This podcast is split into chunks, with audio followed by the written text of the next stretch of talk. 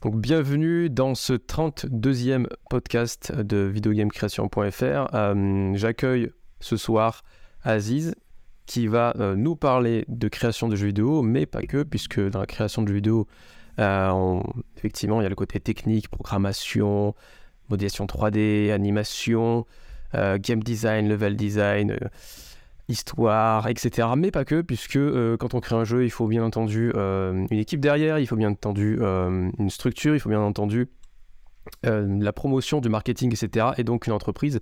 Et Aziz, justement, m'a contacté, voulait justement parler de ce sujet qui, qui, lui tenait à cœur et qui me tient à cœur aussi, puisque c'est vrai que j'aborde pas trop le côté création de studio. donc c'est l'occasion, voilà, de discuter ce soir tous ensemble euh, autour euh, d'un verre d'eau, voilà, pour l'instant. Il a pris une.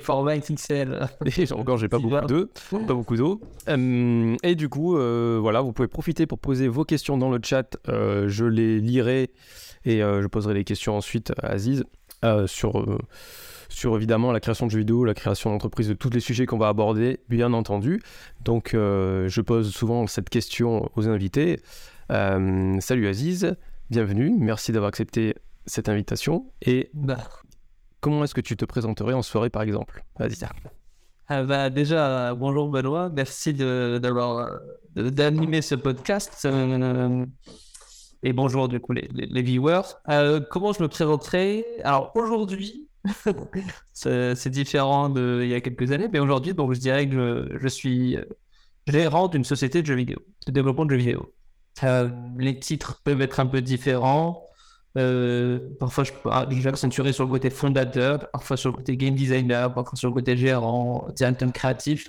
Mais en gros, voilà, je, je, je un studio de, jeux vidéo à Nantes. Euh, un studio à taille humaine. On est quatre, on est bientôt six en février. Et donc, je, je, travaille sur le développement d'un jeu vidéo qui s'appelle Dermot Monsters. On aura l'occasion, d'en parler. Mais donc voilà, je, trouvais que le sujet était intéressant parce que euh, quand je me suis lancé, euh, j'ai pas mal consulté ton blog euh, et, plein d'autres français. Français, il n'y en a pas beaucoup, mais français et anglophones. Et je trouvais beaucoup de ressources sur le côté on va faire un jeu. Donc voilà, il faut faire comme ça, faire comme ça, les différents trucs. Et en fait, je me suis rendu compte petit à petit, ah oui, mais comment je fais la structure qu'il y a autour, etc. Et du coup, au début, j'ai pas mal galéré. J'ai essayé de trouver des, ressources à dispo, des personnes dans mon réseau. Et maintenant que j'ai quand même un peu ce recul, euh, ça fait un peu plus d'un an que je fais ça. Euh, le, truc est, le studio est structuré, financièrement ça va bien, etc. Je me suis dit, bon, peut-être que si je pouvais euh, passer quelques conseils, donner un retour d'expérience, vous dire les, les, pires erreurs que j'ai faites, peut-être ça peut être une bonne chose, tout simplement. D'accord, bah écoute, tu as bien fait. Je pense que ça pourra aider pas mal de personnes euh, qui se trouvent dans, qui dans la même situation que toi il y a quelques temps. Euh, effectivement, les ressources euh, francophones, il n'y en a pas tant que ça. et il, faut, il faut aussi démocratiser un petit peu tout ça, démystifier. Le jeu vidéo, c'est un médium, c'est une industrie. et ça a aussi les mêmes codes que d'autres entreprises créatives. Euh, au final, euh, les projets, euh, le seul, la particularité des projets de jeux vidéo, c'est qu'on ne sait pas vraiment si le jeu va marcher quand on commence. C'est tout le, charme, j'ai envie de dire, du jeu vidéo. Et c'est un charme. c'est pour mettre des beaux mots sur des, des, des, des, choses qui sont un peu contraignantes. et du coup, donc, est-ce que, est-ce que tu pourrais nous, nous, dire un peu plus sur toi, le parcours que tu, que tu as fait avant de, de devenir donc, gérant, game designer de ta société? Euh, Un parcours un petit peu éclaté. Donc, je commence, euh, je fais des études euh, de prépa intégrée pour intégrer une école d'ingénieur. je fais deux ans de développement, en gros. Ça me plaît pas du tout. je me réoriente en psychologie. et là, je fais un master 1 de, psychologie sociale. donc, tout ce qui est étude des groupes sociaux, de comment on réfléchit, comment on est dans des groupes, etc un peu de cognitif, donc comment aussi on réfléchit. Donc ça, ça va beaucoup m'aider aujourd'hui. Hein. La psychologie cognitive, c'est vraiment la base du, game design. Euh, euh, et euh, après ce master 1, je, je, fais un master 2 en, en gestion d'entreprise à l'IAE de Paris. C'est l'équivalent des écoles de commerce, mais en public. Et, euh, là, vraiment pour me professionnaliser. Parce que la psychologie, à part être psychologue ou quelques autres boucher, euh, professionnellement, je trouvais ça moyen. Mais bon, que, toutes les filières soient alors. Euh, donc voilà un peu mon cursus universitaire. Commence par la programmation, au milieu il y a de la psycho et à la fin il y a du business. ensuite, donc euh, je, fais mon alternance euh, au sein du département euh, formation d'une filiale de BNB. Et, ben, là, je fais déjà de la gamification de formation. C'est-à-dire qu'ils ont déjà des formations en interne dans la boîte pour des outils, pour des process, comment utiliser le téléphone, comment démarcher un client, plein de choses. Et donc, on, on m'a pris, moi particulièrement, parce que j'avais déjà une petite expérience dans le gaming, je faisais des cours sur Internet, euh, un peu précis. Et donc voilà, on m'a pris, on m'a dit, bah, est-ce que tu veux pas donner un peu de fraîcheur euh, à ces modules de formation? Est-ce que tu veux pas les gamifier, les rendre ludiques, intéressants, augmenter le taux d'engagement, des choses comme ça? Et donc j'ai créé pendant à peu près un an et demi, parce que j'ai fait un stage et puis une alternance, plein de formations euh, à destination de, la filiale française. Après, j'ai été, j'ai été euh, je ne sais pas si on peut parler d'une promotion, mais on m'a, on m'a envoyé vers le département euh, corporate qui gérait toutes les filiales et on m'a dit voilà, il y a cette formation, comment on peut la gamifier, celle-là, comment on peut la gamifier. Donc ça, c'est quand même une première expérience qui est un peu liée au jeu vidéo, même si franchement, enfin voilà, il y, a encore un monde qui sépare les deux domaines. et ensuite, donc j'ai travaillé deux ans au sein d'un cabinet de recherche, en fait au sein de mon IAE m'a recruté pendant deux ans pour faire des études euh, socio-économiques. En fait, il voulait quelqu'un qui avait un, petit, un pied dans la psycho et un pied dans euh, le business. Donc voilà, j'ai fait, pendant deux ans euh, de la recherche, de la data, des rapports, etc. Et en fait, c'est durant cette phase-là où alors, le boulot était intéressant. Honnêtement, le contenu, c'était vraiment intéressant. Il y avait du management, etc. Mais je voyais pas la carrière que j'avais là-dedans. C'est-à-dire que c'est une petite parenthèse, hein, mais pour être chercheur en France, il faut avoir un bac plus 8, donc une thèse. Et donc, si tu as qu'un bac plus 5, tu es toujours l'assistant de recherche, l'ingénieur de recherche au service du labo de recherche, mais tu, tu, peux jamais lancer une carrière dans la recherche. Et donc, bon, en plus, c'était le Covid, je me suis dit, bon, qu'est-ce que tu veux faire, etc. Le jeu vidéo. Euh, j'ai toujours, euh, j'ai toujours joué, euh, j'ai toujours kiffé comprendre comment les jeux étaient faits, etc. Très éclectique dans les goûts. Ben, je me suis dit, vas-y, donc j'ai fait une formation trois mois sur, le, sur le, moteur Unity. Parce que bon, j'ai essayé tout seul. voilà. J'ai fait une formation trois mois sur Unity. Et, et là, j'ai juste après, donc j'ai monté le studio que, que j'ai aujourd'hui. Bon, voilà un petit peu d'accord chemin de, de, ton du bac. Euh, tu l'as monté en quelle année? 2022. D'accord. 2022, l'immatriculation, c'est date d'avril. Le projet a commencé bien avant, mais l'immatriculation date d'avril. D'accord. Et comment on en vient justement à créer euh, un studio de jeux vidéo? Ça, ça part, j'imagine, d'une idée de jeu qui émerge de quelqu'un. Oui, c'est ça. En fait, euh, je, me suis rendu compte que je faisais les choses plutôt à l'envers, c'est-à-dire que on a une idée de jeu et puis on se dit euh, ah, faudrait faire telle dépense, faudrait faire telle dépense. Ah oui, mais comment on règle ça entre nous? Comment on règle au début C'est marrant parce qu'on se dit au début comment on, on va partager le pactole qu'on va faire? Comment, euh, voilà, si je fais un million, euh, moi j'ai codé, euh, oui, mais attends, moi j'ai fait l'art, moi j'ai fait le game design, comment, c'est 300 000 chacun et 100 000. Donc, on a des questions un petit peu comme ça, lunaires au début. Et puis, petit à petit, on, va se dire, bon, faut quand même une boîte créer. Mais, ça fait peur en fait, parce qu'il y, a des coûts pour immatriculer, l'entreprise, de faire ce qu'on appelle un pacte d'associés. En fait, c'est de l'argent qu'on va jeter. Honnêtement, c'est presque jeté, hein, parce que c'est zéro en termes de valeur dans le jeu, mais c'est des mmh. coûts euh, incompressibles. Donc en fait, c'est plutôt. Euh, peut-être qu'on aura euh, l'occasion d'y revenir. Pour moi, il y a une énorme différence entre le fait de vouloir faire un jeu et le fait de vouloir créer un studio. Vous pouvez très très bien vous dire j'ai envie de créer un jeu. Et même, même à plusieurs, sur une thématique avec un GDD déjà fait, ou c'est peut-être un, petit jeu d'un mois, deux mois, et vous pouvez très bien créer ce jeu. Mais créer un studio, c'est autre chose. C'est-à-dire que un studio, généralement, ça fait pas que ce jeu. Ça peut faire peut-être de la presta au début.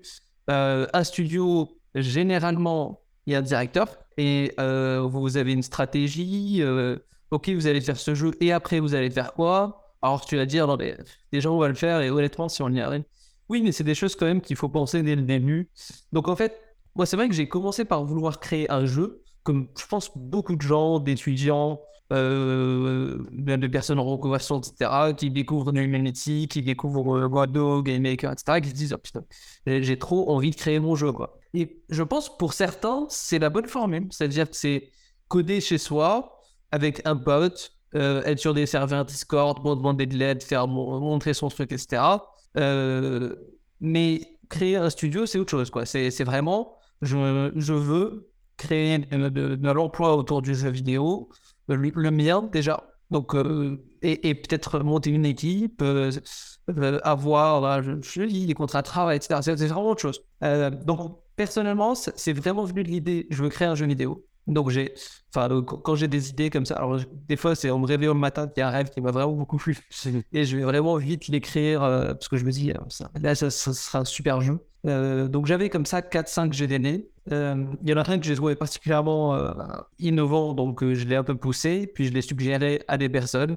Puis c'est comme ça qu'on a créé la première équipe du jeu. Mais à cette époque-là, vraiment, c'était on va créer un jeu, les gars. Il n'y a, pas de.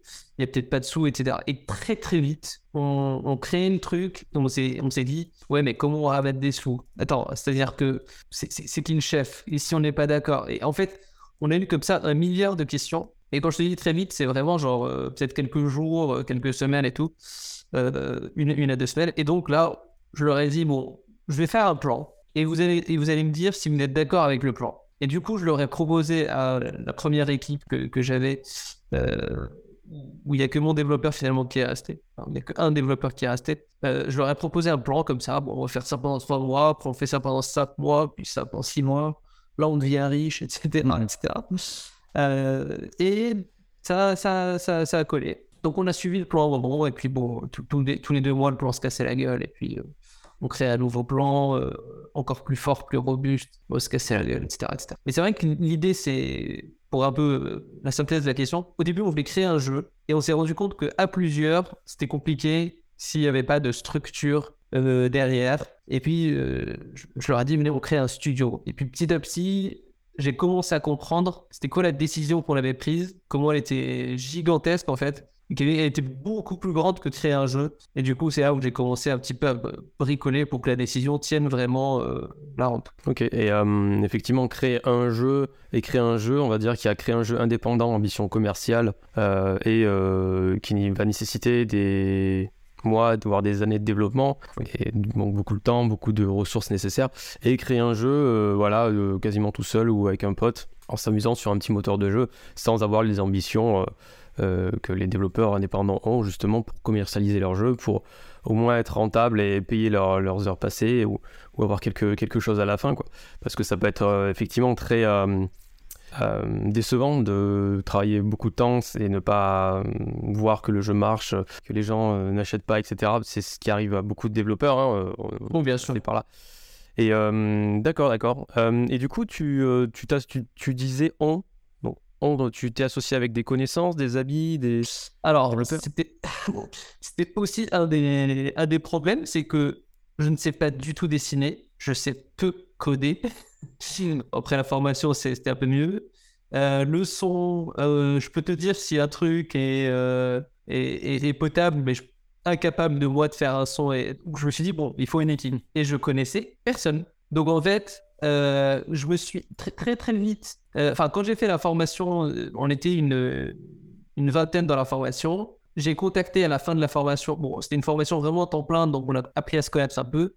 Et à la fin de la formation, euh, j'ai demandé euh, à, ceux qui, se font débarquer, euh, je sais pas, 5-6 personnes, je leur ai dit, les gars, on est tous là de toute façon pour faire du jeu vidéo. Il faut savoir quand même que le marché du travail du jeu vidéo est assez compliqué. C'est-à-dire que quand tu postules pour un poste de junior, tu vas, et moi je le vois maintenant parce que je suis recruteur, dans les candidatures que le recruteur reçoit, tu as des personnes, franchement, qui sont, qui sont bien plus qualifiées que quelqu'un qui a zéro expérience. quoi.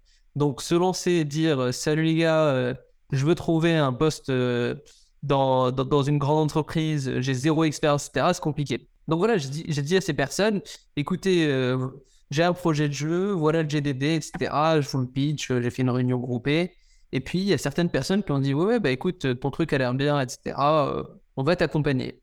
Donc au début, on a commencé qu'entre développeurs, parce que c'était une formation liée au développement. On a passé à peu près un mois. donc déjà, dans ce mois, il y a des personnes qui sont sorties du projet parce que voilà, elles se sont rendues compte que, ah mais d'accord, en fait, on est en train d'aller super loin sans être payé. Tu vois, enfin, hmm. ok, j'ai compris ce que ça voulait dire. Donc, on, a passé, euh, on a passé un mois, donc ça c'était en janvier 2022, pour donner un exemple. Euh, donc en février, je leur dis, bah, écoutez, on a un proto qui a l'air euh, à vrai dire, on n'arrivait pas encore à trouver le, fun du, du, proto, mais on a un proto qui, est mignon. Par contre, enfin voilà, visuellement c'est vraiment moche. Venez, on trouve un artiste. Et donc là, j'ai posté une, une annonce pour, pour artistes.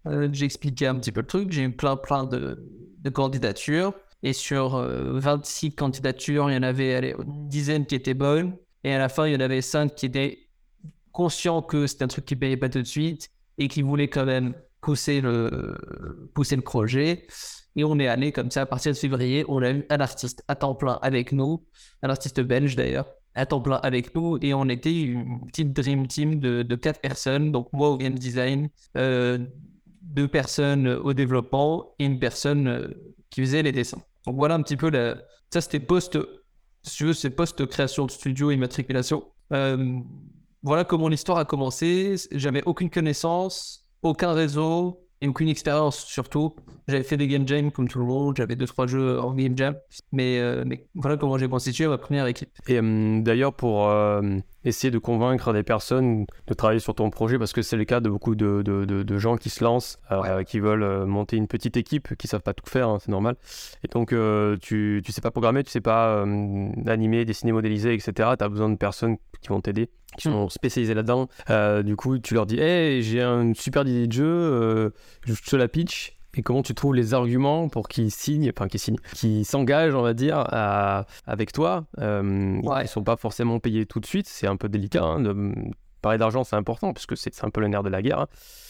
Euh, et, du coup, comment est-ce que tu, tu, trouves ces arguments, ces mots qui font que les, mmh. les personnes soient motivées pour travailler sur ton projet? Alors, c'est une très bonne question. Euh, parce que euh, ça me suit jusqu'à maintenant de comment pitcher, comment réussir son pitch. Euh, aujourd'hui, c'est des investisseurs, mais hier, hier en fait, littéralement, mais, je, devais pitcher des gens et leur rendre mon jeu. En fait, je vendais mon jeu à des gens qui allaient le faire, quoi. Et c'était. Et, voilà. D'abord, je dirais qu'il faut quand même. Il faut déjà les trouver, en fait. Faut savoir qu'est-ce qu'on trouve. Est-ce qu'on veut quelqu'un qui gère Unity? À mort Tu vois, un monstre de Unity? Non parce que lui, il va avoir un travail rémunéré, très bien payé, dans un grand studio à la hauteur de ses compétences. Donc, il faut savoir qu'est-ce qu'on qu'est-ce qu'on veut. Bah, en fait, on veut quelqu'un qui se lance comme nous et qui cherche ses premiers projets. Donc, tu vois, déjà, tu vas pas pitcher ton jeu à des personnes qui ont aucune raison de t'accompagner. Donc, déjà, il faut, faut, trouver, alors ça se trouve sur Discord, etc. Il faut, trouver, euh, j'ai envie de dire, comme, comme dans toute démarche marketing, il faut trouver sa cible. Donc moi, alors c'était une démarche plutôt passive parce que je t'ai dit, j'ai fait une formation avec eux, donc je ne les ai pas traqués, euh, etc. Euh, et quand je cherchais un artiste, pareil, la situation de l'artiste, je ne peux pas avoir un artiste qui a 5 ans d'expérience, par exemple, et qui, euh, et qui est enfin, dans les candidatures, il y avait des gens qui étaient en CDI qui me disaient, ben, en fait, je vais jamais lâcher mon CDI pour venir dans ton aventure. donc déjà, il faut trouver sa cible. Ensuite, il faut pas avoir peur de creuser je, vois passer beaucoup de, recherches de collaboration. Euh, c'est un truc qui se fait vraiment dans beaucoup de Discord, Game Dev, Reddit, etc. Salut, euh, voilà mon projet, etc. Euh, pour moi, il y a plusieurs aspects importants. D'abord, il faut, savoir vraiment résumer son projet. Il faut, faut, savoir, le pitch, c'est vraiment, on parle souvent de escalator pitch, etc. C'est-à-dire si tu es dans un ascenseur avec quelqu'un, euh, tu lui pitches ton projet le, temps du, de l'ascenseur. quoi. Mm, mm. Il faut savoir résumer son projet. Et si quand tu résumes ton projet, c'est pas intéressant, c'est que le projet, lui, n'est pas intéressant. C'est-à-dire que si le fait que tu aies besoin... Attends, mais il faut que je t'explique tout l'or. Euh, par exemple, quand j'ai participé au, jury, euh, j'avais fait un jury à IRTUB, qui est une école de, de, jeux vidéo, et je leur demandais, pitchez-moi votre projet. Et il y en a euh, je pensais à une personne, mais bon, je ne veux pas du tout, hein, c'était une petite...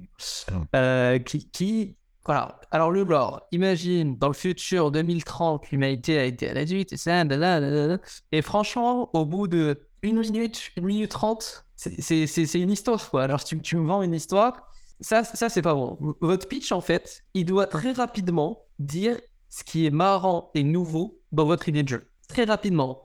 Euh, dans mon réseau, je, m'entends beaucoup de, professionnels reconnus dans l'industrie. Il y en avait un qui m'a partagé un, pitch qui lui a plu. Euh, le dernier humain sur Terre est un motard.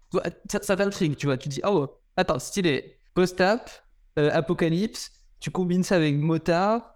T'as des petits, euh, as des petits échos de, hard metal, de trucs comme ça, de trucs un peu, tu vois, un peu signés, quoi. Genre, c'est, ça te pose une, ambiance directe. Donc, ton pitch, il faut directement, en fait, que si, si tu n'arrives pas à dire ce qui est intéressant dans ton jeu rapidement, c'est que finalement, est-ce qu'il y a vraiment des choses intéressantes? Donc, il faut pas avoir peur de retravailler son jeu avant de, de, pitcher, ou alors de ne pitcher, d'avoir des retours, ou de ne pas en avoir, et de se dire, attends, ça, ça a marché, ça va pas marcher. Donc, je trouve que ça, c'est quand même les, les plus importants, je dirais, c'est de commencer par qu'est-ce qui est fun et nouveau dans le jeu. Ensuite, euh, le pitch, c'est vraiment, euh, c'est vrai, enfin, moi, je l'imagine vraiment comme une vente. C'est-à-dire que tu as une personne qui, a des ressources à te donner. Euh, c'est un éditeur euh, d'un mais aujourd'hui, c'est juste un développeur ou un graphiste ou un sound designer. Et tu dois lui vendre, lui vendre l'idée que, en fait, ça, ça va marcher. Ça, c'est un truc genre. C'est ah, vraiment cool, quoi. Je, vois le produit final. Donc, il faut pas que ce soit non plus trop compliqué. Et il faut que le, scope soit vraiment disons que la personne peut se projeter dans ce scope-là. Si je te vends un MMO open world dans lequel, en fait, euh, enfin, non, mais tu vois, genre, je dis mais attends, c'est dans 5 ans qu'on va le faire? Je sais pas où je suis. Mais si c'est un truc, écoutez, vous savez quoi? On est en train de bosser sur un prototype. Et euh, dans 3 mois, on va avoir ce côté euh, prototype, etc., etc.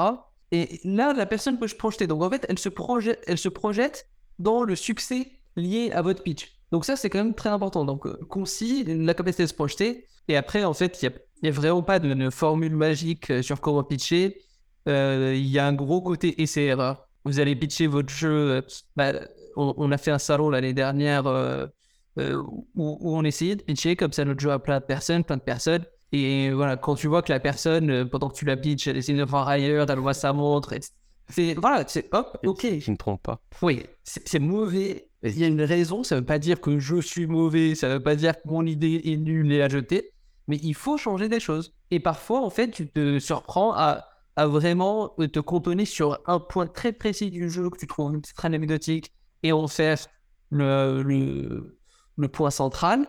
Et puis peut-être tu vas dire, bon, ok, le lore, c'est après. Enfin, hmm. ça, c'est un truc, euh, de toute façon, que je pense tout le monde euh, répète ça à, foison et à ce titre. Le lore, c'est accessoire. Enfin, tu tu le construis en fonction de ton jeu. C'est s'il faut que ce soit des zombies dans ton jeu euh, absolument euh, et que le jeu est naze, bah, c'est, non, il faut d'abord que le jeu soit bien.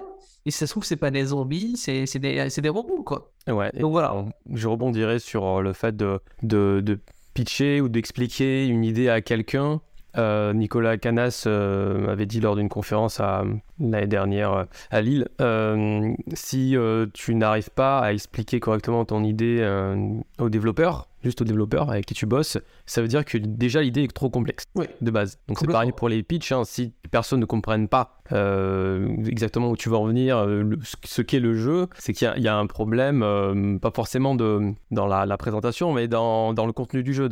Donc, qui, pour toi, pour, le, pour la personne qui pitch, ce qui est important, alors que ce qui est important pour elle n'est pas forcément important pour les joueurs qui vont vivre l'expérience. Et, c'est ça qui est le plus important, c'est d'ailleurs d'écrire l'expérience qu'on fait ressentir aux joueurs. Et, et, ça, ça passe pas aussi par le gameplay. Et le lore, c'est effectivement un accessoire parce que tu peux le résumer en deux mots comme tu as fait avec euh, le motard dans un mode post-apo. Euh, et euh, tout de suite, ça peut attirer, attirer l'œil, quoi. Attirer l'œil et, l'envie et, ça intéresse les gens, quoi. Il y, a, y, a des y a des techniques, c'est pas des techniques, c'est c'est plutôt se forcer à résumer en quelques mots, euh, avoir un pitch perfect de son, de son jeu. Parce que pitcher, vous allez le. Enfin, je parle pour tout le monde, mais vous allez le faire plein, plein, plein, plein de fois dans toutes les langues aussi. J'ai pitché mon jeu en espagnol, en français, en anglais. Euh, et c'est un bon exercice parce qu'au final, euh, tu, tu, vois ce qui marche, tu vois ce qui marche pas. Donc c'est vraiment un retry. et euh, c'est pas grave, c'est pas grave. Tu, tu vois d'ailleurs quand les gens jouent à ton jeu ou jouent à ton proto, ce qui marche et ce qui marche pas. Et donc tu peux faire ressortir les, les, les, le côté amusant du proto pour justement axer ta, ton pitch là-dessus. D'ailleurs, on t'a pas posé la question, je t'ai pas posé la question. Quel jeu tu développes du coup? Est-ce que tu veux pitcher ton jeu? Ouais, bien sûr. Alors, c'est un jeu où tu es un scientifique fou qui, qui, contrôle des lapins zombies avec des puces dans leur cerveau et tu vas essayer de renverser le royaume avec ta petite armée de, de lapins. Euh, et, tu vois, ce pitch par exemple, euh, moi je trouve qu'il y a une cible parfaite pour les pitchs pour savoir si votre pitch est bien ou pas. C'est les enfants. Alors, si vous avez accès à des enfants, entourage, etc., n'hésitez pas à leur présenter votre jeu, sauf si votre jeu il est spécial, etc. Euh, mais franchement, les enfants, ils vont très vite vous dire ah ouais, ou genre ah tu vas, en fait, ils vont être brutalement honnêtes. En plus, toi, tu vas être gêné de, présenter un enfant parce que son attention, elle est mais alors, enfin, hmm. il peut te parler, faire ses lacets. En fait, c'est bon, il a déjà oublié quitter. Euh, donc, tu vois, le, le, pitch. Euh, le pitch, c'est vraiment critique de l'essayer, comme tu dis, plein, plein, plein, plein de fois à des personnes de préférence qui vont être honnêtes avec vous. Euh, enfin voilà, si vous pitchez euh, votre maman et qu'elle vous dit mais ça a l'air franchement trop trop bien ton jeu, vois, t'es oui merci. Mais par contre pitcher des gens qui, qui, enfin, voilà, qui vont vous dire totalement le truc. Il y a, y a un feedback immédiat, j'ai l'impression, enfin quand je ressens euh, ce genre de choses, lorsque je pique tu mon jeu, il y a tout de suite quelque chose qui se dessine sur le visage de la personne et qui tu ouais, non verbal. Ouais, c'est ça. c'est ça, non-verbal. Donc, euh, donc tu vois tout de suite si ton pitch a fait mouche ou pas. Après, ça, peut être la cible ou non. Euh, et, du coup, tu peux continuer. Tu fais, ah tiens, tu joues à quel genre de jeu, quel jeu... Oui, c'est ça. ça. Ça part en discussion. Ouais, c'est ça, c'est ça. Après, tu peux argumenter parce que moi, souvent, euh, quand je pitch le jeu, euh, mon jeu d'énigmes, en l'occurrence, on me dit Ah, mais c'est pas pour moi. Et à chaque fois, je dis Ah, c'est exactement ce que m'ont dit les dernières personnes qui ont passé deux heures dessus. Donc, excellent, ça marche. Enfin, je veux dire, ça marche parce que chaque fois, les gens disent Ah, je savais pas que c'était comme ça et tout. Et tout. Bah, parce, que c'est difficile à expliquer déjà mon jeu de base. Mais il faut trouver les bons mots, justement, et les contre-arguments aussi mm. pour. Euh, ouais, bien sûr, les comebacks, les trucs. Ah oui, oui et du coup, le, pitch, euh, je, ne sais pas s'il est parfait, mais euh, j'essaie de le rôder euh, au mieux, on va dire. de toute façon, le, pitch, il, va s'améliorer. Enfin, moi, j'ai pas.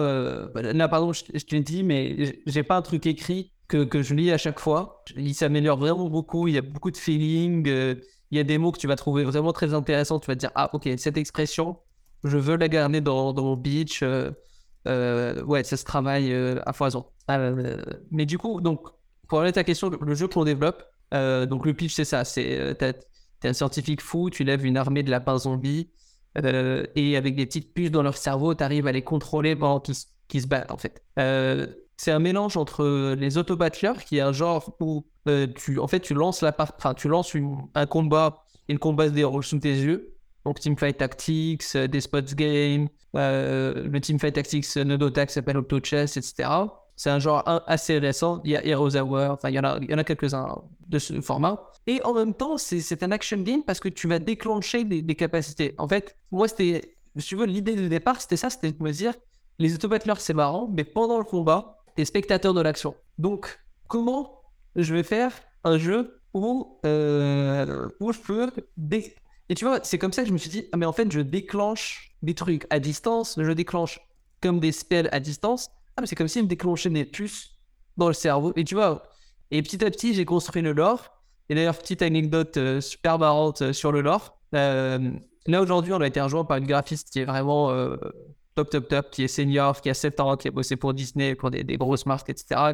Et vraiment, tu vois, elle nous carré tous parce qu'elle est vraiment extraordinaire. Et quand je lui pitch mon jeu, donc je lui dis voilà, c'est des zombies, t'es un scientifique fou et tu as une armée de zombies. Et genre, je pense qu'elle m'a interrompu, elle m'a fait des lapins. Je fais pardon? Elle me fait, ce serait plus marrant que ce soit des lapins. Et tu vois, j'étais là, genre, ouais, ouais, enfin, pourquoi pas? Bah, je sais pas, pourquoi pas? Et tu vois, enfin, c'est ça, c'est que. Et, et encore, elle est arrivée, dis-toi, un an après que moi, j'étais sûr que c'était ce GDD que j'allais faire. Donc, il y avait un attachement à l'histoire qui était extrêmement fort. Euh, il y avait euh, ce côté, euh, c'est mon bébé, c'est mon histoire, je connaissais chaque plot twist, chaque. Et en fait, une bonne idée comme ça, des lapins, c'est plus fun. Il y a un côté cartoon plus, plus, plus forts, tu peux faire des, des personnages euh, moins oubliables, plus personnalisés, tu peux faire du merch, tu peux faire de la... Enfin, elle, a balancé l'idée comme ça. Bon, on n'a pas changé du jour au lendemain, mais on l'a pris comme ça quelques jours. Elle m'a fait quelques essais et finalement, c'est une idée géniale, quoi. Et du coup, l'idée principale, moi, c'est un auto-battler où tu peux contrôler tes, tes, personnages pendant le combat et des combats chaotiques, mais toi, tu, tu, vas vraiment actionner les bonnes puces au bon moment pour déclencher les bonnes attaques. Mais tu vois, c'était des humanoïdes, c'est devenu des lapins. Euh, au début, on était dans un univers plutôt Frankenstein. Aujourd'hui, un peu moins. Donc tout ça, en fait, ça, va servir euh, ce qui marche, ce qui marche pas auprès des gens, ce qui se pitch bien, ce qui s'oublie pas, ce qui s'oublie pas vite, ce qui est fun, ce qui est pas fun. Quoi. Ok, intéressant. Euh, quand j'ai entendu le mot lapin contrôlé par, par euh, un professeur, c'est ça? Enfin, c'est un genre de scientifique fou. Ouais, c'est ça. Euh, ça, ça, ça va parler puisque c'est tout de suite un peu plus imagé. Et le, le, thème des lapins est assez original. Et d'ailleurs, ça me fait penser à George Fan, qui, a, qui est le développeur de Plantes vs Zombies, qui réfléchissait à un thème intéressant, à la fois original, mais cohérent. Oh. Donc euh, les zombies, les plantes, euh, c'est, ça n'a pas forcément quelque chose en, rapport évidemment, mais euh, à la place de mettre des tourelles classiques de l'armée, il, est parti sur autre chose, il est parti sur des plantes parce que c'était statique, etc. Et du coup ça, c'était cohérent, le thème marchait bien, et puis... Mais complètement. Plantes versus zombies, voilà, c'est, c'est, le, gameplay. Donc... parce que tourelle versus ennemi, c'est, nul, tu vois. Comment? Plante tourelle versus ennemi, si tu la comme ça, c'est. Euh, tower versus. Euh, euh, tu vois, tu vois, t'es là, genre, ouais, ok, alors t'as des tourelles et tu les mets et t'as des gens qui avancent sur la ligne, t'es là, genre, ouais. Alors, des plantes pour protéger ton pote. Ah, tu vois, c'est plus de suite. Euh... alors, comme gameplay. L'aspect cartoon qui joue beaucoup, l'humour, bah, parce que c'est un peu loufoque et il joue là-dessus. Et je pense que votre jeu, j'ai l'impression que ça va être un, peu ce, ce, mood. Info, ouais. Ok. ok. Euh, Zalgadis dit ça me fait penser à Robot Chicken, moi. Je sais pas si euh, non, ouais, alors Genaref, c'est une série euh, un peu 3D avec des marionnettes, c'est ça? Euh, Style pâte à modeler, ouais. motion, je crois. On va plus être... Oh, ouais, ouais, alors, on va plus être sur du cartoon, sur du cartoon de type J'allais dire Cartoon Network, mais pas tant que ça. Euh, je suis très mauvais pour dire les, la direction artistique. Mais on va plus être sur du cartoon. Quoi. on va donner une bref, mais vraiment bizarre, euh, laboratoire de Dexter. Okay. Euh, mini Cortex. Mais, mais c'est éloigné. Mais c'est moins éloigné que Robot Chicken. Ok. Euh, ça me fait penser à une, chose euh, qui, est très fréquente, hein, évidemment, dans, dans, le milieu, surtout de développeurs indépendants, qui ont forcément beaucoup de mal à se vendre euh, quand il faut pitcher, quand il faut justement mettre en avant leurs leur créations, qui sont très, très souvent, la plupart du temps d'ailleurs, euh, bien réalisées, où il y a beaucoup d'heures de travail passées dessus, même si elles sont pas parfaites, euh, c'est déjà très cool d'avoir créé un jeu, d'avoir euh, d'avoir au moins créé une expérience pour qu'on puisse s'amuser, et qui ont toujours du mal à bah, vendre leurs idées, leurs concepts, comment dire, euh, attirer des, développeurs qui vont, vont potentiellement passer beaucoup de temps et se sacrifier un petit peu euh, financièrement pour travailler sur leur projet. Euh, comme tu disais tout à l'heure, prendre des risques quand on, quand on sort d'études et travailler sur des projets donc gratuitement entre guillemets pour l'instant, pour se former, pour aussi prendre de l'expérience, c'est une opportunité si on peut le faire, ça peut être euh, le bon plan, selon moi. Après, effectivement, les devs qui ont 10 ans d'expérience, qui sont dans des boîtes avec des CDI, etc., ils vont pas quitter leur boulot, du jour en deux, à part s'il y a vraiment un vraiment bon pote ouais, qui lui propose euh, un méga contrat. Mais voilà, euh, c'est toujours pareil, on ne sait pas si le jeu va marcher. Moi, j'ai eu beaucoup de projets où c'est tombé à l'eau. Enfin, au final, c'est pas du tout ce qu'on attendait. mais, mais 90% tombe à l'eau, faut, faut, faut, pas se voiler la face non plus. Hmm. Euh, quand vous voyez un projet euh, dev share où on va se partager le pactole, euh, alors moi je considère qu'il y a 90% de chances qu'il n'y ait même pas de revenus parce que il se passera 10 milliards de trucs qui font que le truc se casse la gueule. Et que si ça sort, les revenus c'est 2,50€ ou des choses comme ça, c'est vraiment pas grand chose. Donc, mais par contre, moi c'était ça aussi que j'avais pour les personnes qui cherchent à trouver une équipe, et, c'est parce que j'avais bien compris à, qui je m'adressais. Ce que je leur disais, c'est que déjà, je, ne leur disais pas euh, ça va être un succès. Voilà, vous avez, ça, va être ouf, euh, on va faire 3 millions. Non, les mecs, ils disent. non, mais c'est ça. Je, je leur disais pas ça. Je leur disais, on va essayer de faire ça. Par contre, on va mettre des jalons intermédiaires où si on veut, si vous voulez en sortir, vous aurez quelque chose pour votre portfolio. Aujourd'hui, vous postulez avec un CV, une lettre de motivation. Demain, vous aurez un, MVP, comme on dit, ou un POC, ou un prototype fonctionnel, joli, euh, à montrer. Donc, c'est ben voilà, vous- allez, euh, c'est pas faites-moi confiance pendant un an. Vous allez voir de mois en mois qu'on va atteindre des étapes intermédiaires. Et ça, c'est des, des grands euh, thèmes de la motivation. Si vous voulez vous motiver à faire quelque chose, mettez-vous des sous-objectifs. Faut jamais se motiver. euh, je sais pas, par exemple, si, vous voulez perdre beaucoup de poids, vous allez jamais vous dire, tiens, je, soit j'ai perdu tout, soit rien, quoi. C'est des petits trucs. Si vous voulez vous motiver à faire du sport, commencez pas à aller tous les jours à la salle, quoi. Enfin, euh, mettez-vous des petits objectifs et c'est pareil pour le, développement, quoi. Moi, c'était vraiment cette idée et je sais que ça les a beaucoup euh, euh, enfin, marqués. C'est que je leur ai dit, moi, peu importe ce, que, ce qui se passe, je finirai le jeu. Si je dois le finir tout seul, je le finirai. Et puis, si euh, s'il y a des gens qui partent, qui viennent, c'est pas très grave. Moi, je le finirai. Et puis, je vous propose que à, à, à certains moments, on ait des éléments qu'on puisse, euh, qui ont une valeur objective. C'est-à-dire euh, un prototype, euh, on, on construit ce qu'on appelle une vertical space dans, le milieu, mais disons simplement une maquette. On va construire une maquette, je leur ai donné une timeline complètement éclatée, parce que, enfin, on pensait que c'était réalisable à l'époque, hein, on n'imaginait pas tout le travail qu'il y avait. On va construire une vertical slice et vous allez voir si, euh, voilà, si à ce moment-là vous vous dites euh, c'est naze, euh, moi j'ai d'autres projets, nanana, et ben vous sortez, euh, tout- vous avez tous les droits d'utiliser la vertical slice, vous n'avez juste pas le droit de, de continuer le jeu. Enfin, bon, bon, après c'était que des accords oraux, hein, on n'allait pas pour Mhm. payer les avocats pour contractualiser. Et donc voilà. Et ça c'est important, je trouve, de, de- de motiver son équipe autour de, de vraiment d'étapes intermédiaires. Et, et c'est comme ça que, alors là, pour moi, on commence déjà à construire un studio. C'est-à-dire, euh, on commence, on sort un peu du jeu. Parce que euh, j'avais vu tout à l'heure une question qui disait euh, est-ce que tu conseilles de ne forcément créer un studio pour commercialiser un projet de jeu? Je pense que, un, ça augmente énormément vos chances que le jeu sorte, juste qu'il sorte. Ça augmente le fait de, de- de créer un studio, d'investir, de, de, de mettre de l'argent dedans. Parce que voilà, si vous mettez de l'argent, vous allez avoir un biais cognitif le biais des coûts irrécupérables. C'est-à-dire, vous avez, c'est pas bien, mais ça va vous pousser à, à vous dire, vu que je peux pas récupérer mon argent, je continue. C'est une bonne, c'est souvent une bonne chose. t'engages, Et- hein. Voilà, tu t'engages euh, financièrement. euh, c'est ça. donc, de euh, dire, attendez, euh, moi je mets 2000, moi je mets 5000, et puis si euh, trois mois plus tard vous avez une petite baisse de motivation, et puis vous voyez passer une belle offre sur Pôle emploi, enfin, euh, pardon, vous voyez passer une belle offre ailleurs que sur Pôle emploi, ben là vous allez vous dire, attends, attends, mais je suis engagé, comme tu dis exactement, c'est le mot engagement quoi. Non, je suis commit, Euh, je, je, je dois finir euh, mon jeu. Donc déjà, rien que pour sortir le jeu, je pense que créer un studio, c'est, ça augmente considérablement vos chances. Mm. Après, encore une fois, euh, passer les étapes de prototype, etc., vous allez avoir des coûts. C'est obligatoire. Donc, soit vous restez en micro-entreprise, euh, mais bon, micro-entreprise, le problème, c'est que euh, il y a pas mal de choses que vous pouvez pas faire. euh, vous pouvez pas mutualiser des comptes, c'est-à-dire qu'il n'y a pas le compte de la boîte, il n'y a que votre compte à vous propre, personnel. Donc, si, si vous êtes des associés, ça va être une gestion un peu galère. moi, j'achète ça et moi, j'achète ça. Alors que si vous avez une boîte, il y a des coûts fixes, hein, c'est pas vraiment relou. Mais si vous avez une boîte, vous pouvez demander des, des prêts, vous pouvez demander des subventions, euh, vous pouvez mutualiser des dépenses, euh, vous pouvez décider ensemble.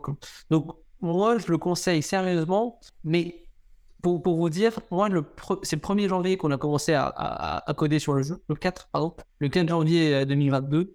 Euh, on a immatriculé la, boîte le 28 avril. Vous ne lancez pas dans euh, expert comptable, tout ça, tout ça, parce qu'il y en a pour facile 1000, 2000 euros.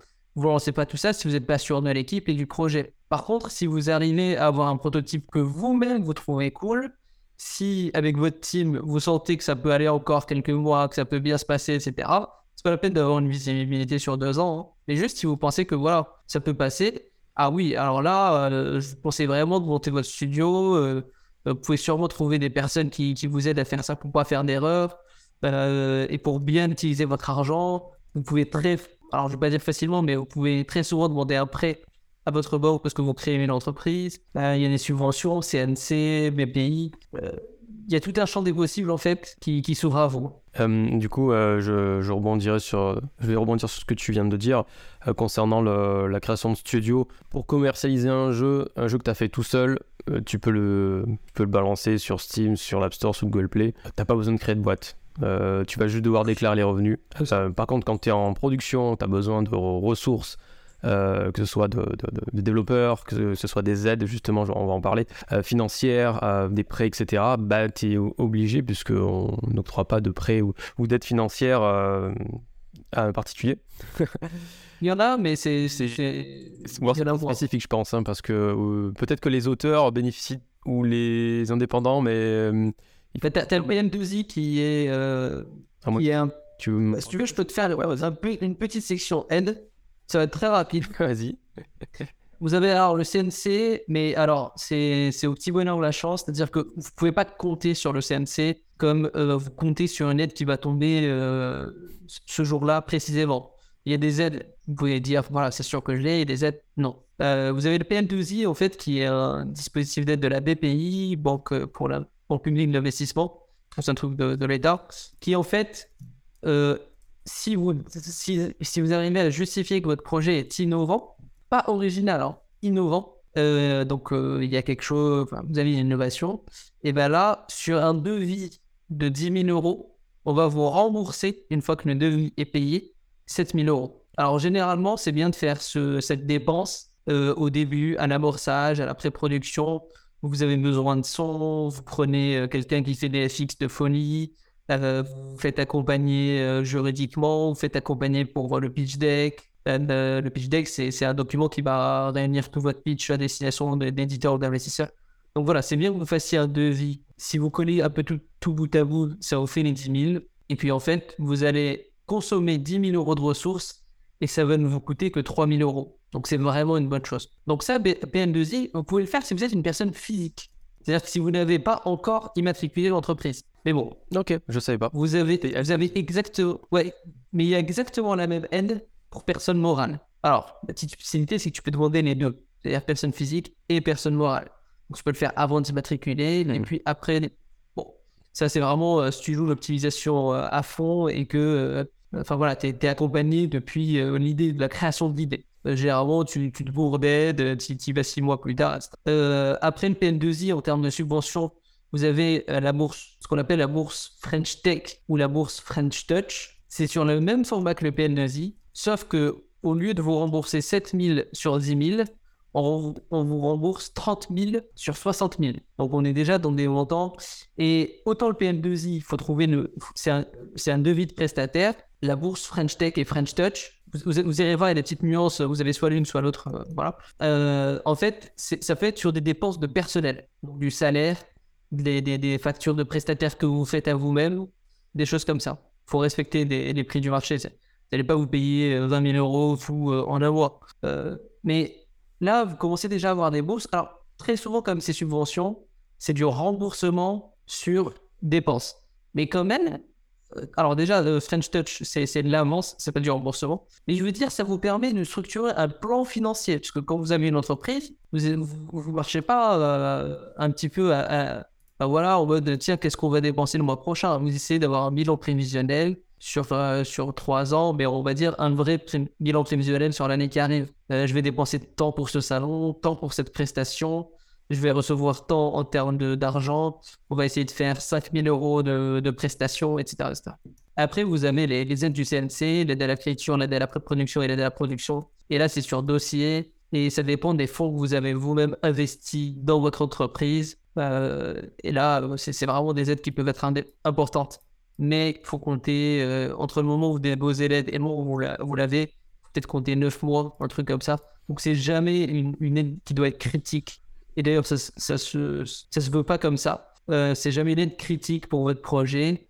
et puis bien sûr, vous avez aussi le prêt bancaire. C'est-à-dire que si vous venez avec allez, chacun 5 000 euros, vous êtes 4, vous avez 20 000 euros. Théoriquement, vous pouvez aller demander euh, un prêt d'honneur par euh, ce qu'on appelle les structures initiatives, il y en a partout en France, et vous pouvez demander un prêt à votre banque. Et là, vous faites un capital de départ, au lieu de commencer avec 5 euh, 000 euros tout seul chez vous, et puis acheter des pubs sur Twitter, euh, euh, acheter des assets sur Unity Store, etc. Là, vous avez un capital de 20 000, plus 20 000, 40 000. Ok, avec 40 000, on peut faire des choses, on peut toucher des subventions, du coup, etc. etc. Donc c'est un peu à tout ça que, que sert la boîte, finalement. Oui, oui, et pas des moindres, des aides qui, justement pèseront dans la balance. le CNC, pour pour discuter avec pas mal de, développeurs. J'ai participé à la création d'un dossier. Hein. Euh, ça hmm. prend euh, un mois. De... Donc à la place de, oui, développer, tu passes un mois sur le dossier à le travailler, le retravailler, euh, etc. Donc voilà, il faut savoir ça. C'était pas sûr de l'avoir effectivement, donc c'est, c'est, ça se tente quand même. si, si on vraiment on cherche justement des jusqu'à 100 000 euros, je crois, de prêt. mais je crois qu'il faut avoir investi 100 000 euros maximum. En fait, c'est ça. 200 000, pardon. Il te, te t'aide sur 100 000 euros sur 50% de, du. C'est 50%, c'est-à-dire que ne vont pas te donner plus d'argent que, que tu as, euh, enfin la moitié plus d'argent que tu as dans la boîte. C'est-à-dire que si ton jeu, tu penses qu'il coûte 200 000 euros et que toi, dans la boîte, tu as pour l'instant 30 000 euros, euh, tu pourras pas demander euh, les 100 000 euros. Tu demanderas. Alors, ça a changé dernièrement, je sais pas si tu demandes les 30 000 ou juste 15 000. Mais en gros, c'est toujours un, un, un prorata de, de ce que tu as, de ce que as dans ta boîte. Et puis aussi, un petit dernier élément, euh, si vous montez une boîte, vous pouvez faire ce qu'on appelle une levée de fonds euh, love money, c'est-à-dire euh, aller demander à vos proches, etc., de, de, vous prêter ou d'investir dans votre boîte. alors moi, je suis très peu fan des Kickstarter, etc. Ouais. moi, c'est vraiment quelque chose que je ne vous conseillerais pas du tout. si c'est critique pour vous. Parce que euh, c'était quelqu'un qui me disait que la moyenne des fonds levés par un Kickstarter, c'est 7000 euros dans le jeu vidéo. Donc autant dire que 7000 euros, euh, pour vous dire, un, CDI, si vous prenez quelqu'un qui est, euh, allez, on va dire, bas plus 5 ans, un, dessinateur, un, artiste, il va vous coûter, si vous le payez mal, si vraiment vous le payez mal, il va vous coûter environ 3500 euros par mois avec les charges, etc. 7000 euros, c'est deux mois de travail. Donc, vous financez rien avec ces 7000 euros. Par contre, vous gagnez de l'audience, vous gagnez une communauté, de la visibilité, etc. Et ça va vous demander beaucoup de travail. Vous devez créer du contenu, animer une communauté, euh, aller chercher les, contributions à droite à gauche, faire plein d'événements, etc. Donc, moi, je ne vous conseillerais pas, si c'est critique pour vous. Après, si vous êtes dans une phase de développement avancé, que vous avez déjà un truc, plein de visuels, etc., et que vous voulez construire une commune, je pense que c'est un très très bon moyen de le faire. C'est-à-dire que le montant levé sera anecdotique, mais les guillemets, parce que l'argent, c'est jamais anecdotique. Mais vous faites pas ça pour l'argent, Vous faites ça vraiment pour la visibilité, pour la stream cred. De dire, euh, t'as vu, euh, Studio, Studio euh, il a levé 8000 euros sur son Kickstarter. Ah ouais, son jeu, c'est quoi? Enfin, Voilà, on commence à faire Mais ne comptez pas, enfin, mon avis, vraiment, c'est ne comptez pas sur un Kickstarter pour financer votre studio. Ça sera jamais assez ça, ça j'ai pas encore eu de retour dessus, mais j'ose pas imaginer l'état mental d'une équipe qui vient de passer trois mois sur un Kickstarter et qui réussit pas, quoi. Franchement, pour moi, genre, c'est. J'ai pas encore vu, mais. Euh... de toute façon, la, motivation, c'est le truc le plus crucial dans, la vie d'un studio ou dans le jeu. Il faut que vous, en tant que directeur ou en tant qu'associé, faut que vous, vous veilliez à ce que votre équipe elle soit vraiment motivée à fond tout le temps et si vous, le, si vous lui dites on va tout miser sur ça, et puis je, pense que ça fait partie des, motifs de, rupture. Et voilà Mon micro était coupé, mais je disais que ça fait mal, ça reste en travers de la gorge, hein, pour avoir connu pas mal de développeurs qui, qui ont euh, soit totalement raté leur Kickstarter, c'est-à-dire 0 ou 10 dollars sur les 10 000 ou 15 000, euh, soit être quasiment arrivé à 100%, mais euh, malheureusement pas suffisamment. donc c'est l'argent qui disparaît d'un coup, on a l'impression qu'on va choper tout le montant affiché à l'écran, mais en fait, si ça dépasse pas le, le, le, le pledge, je sais plus qu'on appelle ça, le, montant qu'on a fixé, ouais. c'est un nom, je sais plus lequel. Le seuil, le seuil. Voilà. Donc, euh, euh, ça, peut, faire mal, surtout quand on a passé beaucoup de temps. Et en plus, euh, ouais. c'est pas garanti que. comment dire c'est pas garanti que le, jeu va se finir non plus, même quand on finit le Kickstarter. Mais ça peut être aussi un bon indicateur sur ce que pense le jeu de certains joueurs. Est-ce qu'il y a une niche aussi? Est-ce que les joueurs attendent ce genre de jeu? Est-ce qu'ils sont motivés pour, pour, pour, acheter justement et mettre de l'argent, investir? C'est le cas d'un de mes camarades qui a testé euh, des jeux euh, papier, de rôle papier très très simple. Euh, c'est un nom, ça, c'est très particulier. Il y a une grosse niche sur Kickstarter et euh, du coup, ça fonctionne parce que parce qu'il y a une niche, parce qu'ils attendent ce genre de jeu, parce que Mm. euh, voilà, il y, a- y y le public cible qui, qui, qui est prêt à mettre de l'argent. Ouais, c'est communautaire. Un Kickstarter, c'est pour une communauté. L'argent, euh, pour moi, il vous fera ja- ce sera jamais la différence qui fera le succès ou l'échec de votre jeu. Si votre jeu va être un succès, c'est pas 7000 euros qui vont changer quoi que ce soit. Ouais, c'est ça, ça finance jamais 100%. Euh, Mm. Et ceux qui back en général, c'est qu'ils adorent votre projet. C'est pas juste ah tiens ça a l'air cool, je vais je vais mettre euh, 20, 30, 30 euros. Qu'ils adorent, ils, attendent que ça que ça sorte Euh, et euh, ils voient les trailers, ils voient les démos, etc. Et euh, ça leur donne vraiment beaucoup envie d'y jouer. Et donc c'est pour ça qu'ils qu'ils mettent de l'argent dedans, qu'ils investissent, qui Ouais. qui, parient en fait sur la, la sortie du jeu pour aider les développeurs, bien sûr. Euh, du coup, j'ai d'autres questions. Euh, du coup, est-ce que vous, euh, vous avez, vous comptez faire de la prestation justement pour euh, avoir quel- quelques roues, Ouais. roulements, on va dire? Alors, on en a fait beaucoup.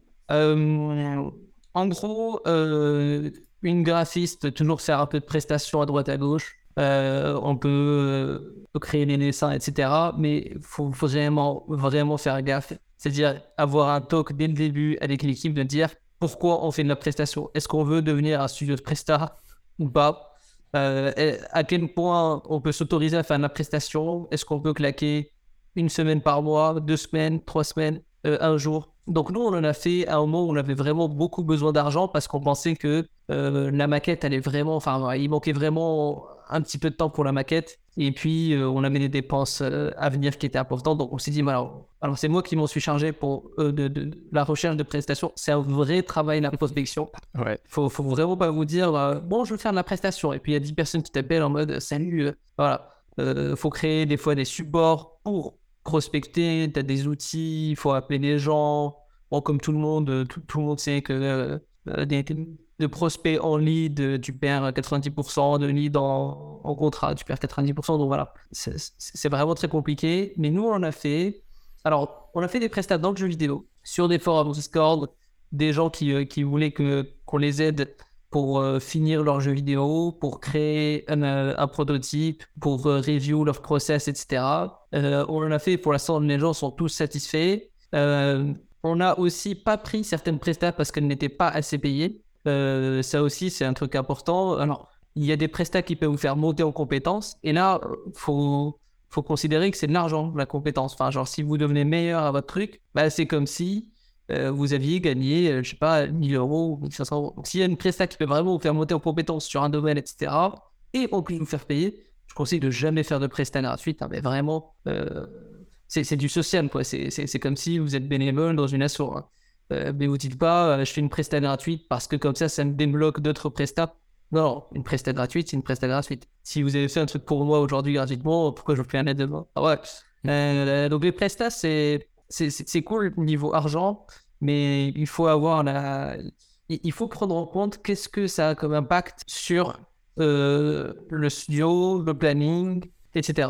Mais je... les avis sont très divergents dans l'industrie euh, à propos de la presta. Si vous arrivez à avoir un business plan solide sans presta, si à un moment donné vous voulez la presta, dites-vous qu'elle arrivera toujours un mois ou deux mois plus tard, le temps que vous commencez à chercher. Donc si vous sentez que vous allez être à court au niveau argent, mais pas niveau temps, dans ce cas-là, commencez dès maintenant à chercher la presta et puis il faut, faut, trouver des ressources pour, pour, trouver de la presta, etc.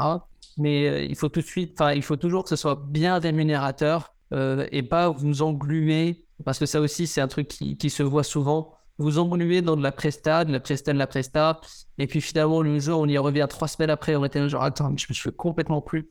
Bon, c'est très délicat. Je dirais vraiment, la presta, c'est très délicat. Nous, on a fait, euh, on a fait environ 6 000 ou 7 000 euros de, chiffre d'affaires sur plein, plein de prestats en, en 3-4 mois.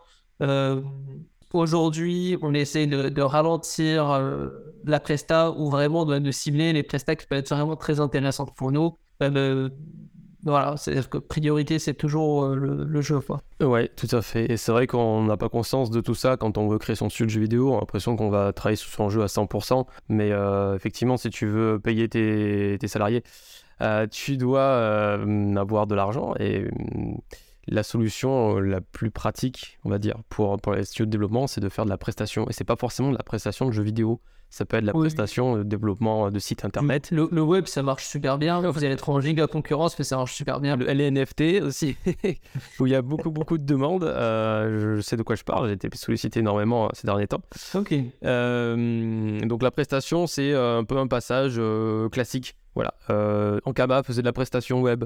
Euh, beaucoup de studios euh, indépendants actuels font de la Bien prestation. sûr, bien sûr. Euh, après, évidemment, il faut se positionner. Donc, si tu te qualifies en fait sur de des jeux par mobiles, par exemple, des jeux mobiles, des graphismes 3D, de la VR, etc., ben forcément, tu vas orienter tes- ta prestation Tes prestats, ouais. euh, ta spécialité, et tu vas te démarquer, tu vas peut-être plus facilement trouver des prestats ailleurs, mais après tu risques de t'engluer effectivement dans, dans ce que tu n'aimes pas forcément faire ou ce que tu veux pas forcément faire.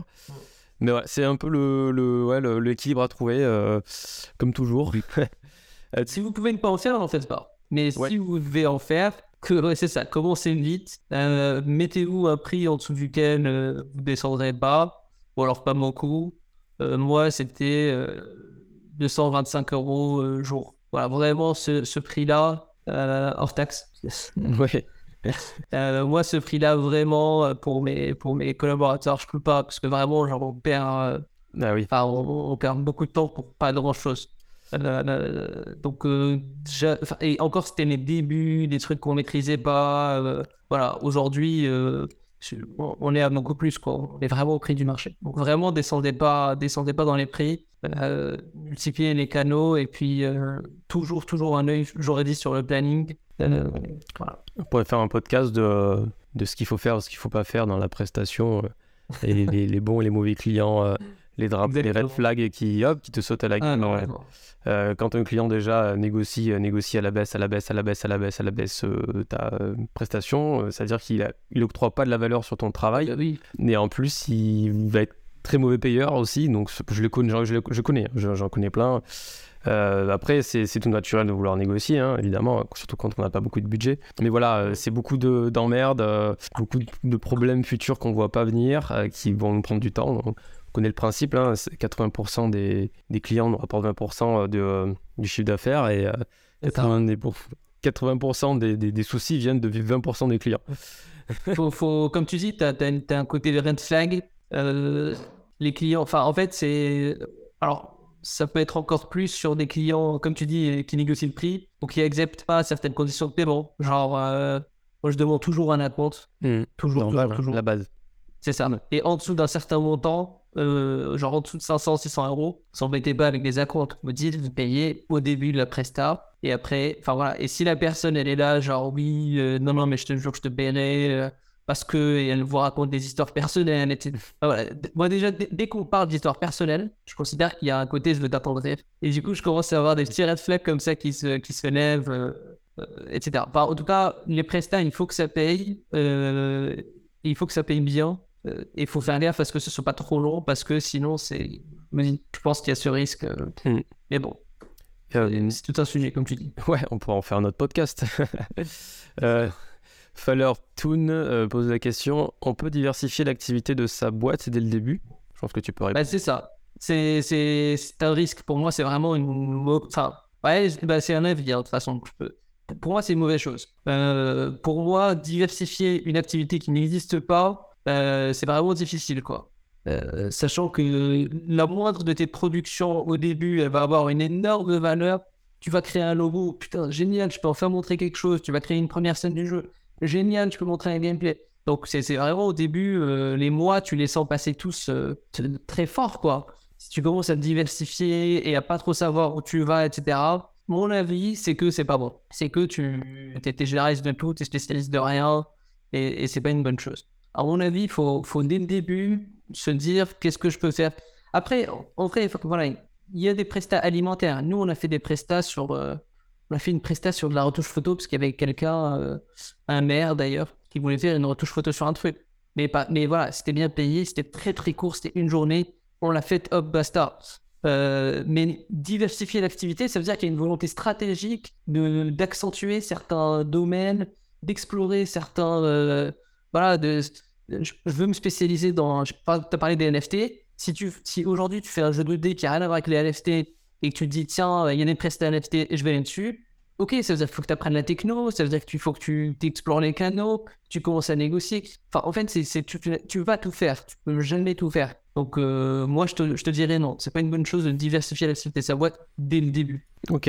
Euh, merci pour ta réponse. Il y a Adrien Sora qui pose aussi la question. Côté Presta, y a-t-il un souci avec les codes d'activité déclarés Alors, je l'ai répondu, mais, a priori, non. C'est-à-dire que euh, si tu es jeu vidéo, tu es édition de jeu électronique, mais euh, si, euh, si demain tu fais. En fait, faut pas trop s'éloigner, quoi. Genre, c'est si demain tu fais. Euh, alors, tu peux aussi prendre des, des, codes un peu larges dès le début, genre édition de logiciel. Mais, mais pour moi, tant que ça reste dans la thématique, c'est pas très grave mon comptable, je t'avoue qu'il m'a jamais, euh, parce que je, lui pose très souvent la question, il m'a jamais montré de red flag là-dessus. Euh, il n'y a, a, pas vraiment de souci. Euh, du coup, on arrive à la fin des questions. Est-ce qu'il y a d'autres questions dans le chat? N'hésitez pas.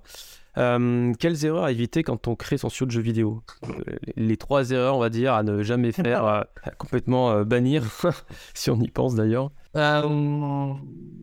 Je pense que tu peux résumer tout, le, tout le podcast justement avec ces trois erreurs.